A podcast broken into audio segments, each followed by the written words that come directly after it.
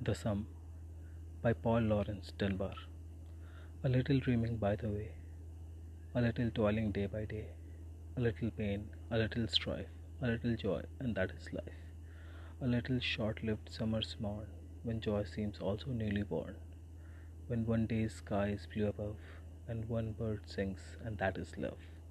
A little sickening of the ears, the tribute of a few hot tears, two folded hands, the failing breath, and peace at last, and that is death. Just dreaming, loving, dying so. The actors in the drama go. A flitting picture on a wall. Love, death, the themes. Bus, is that all?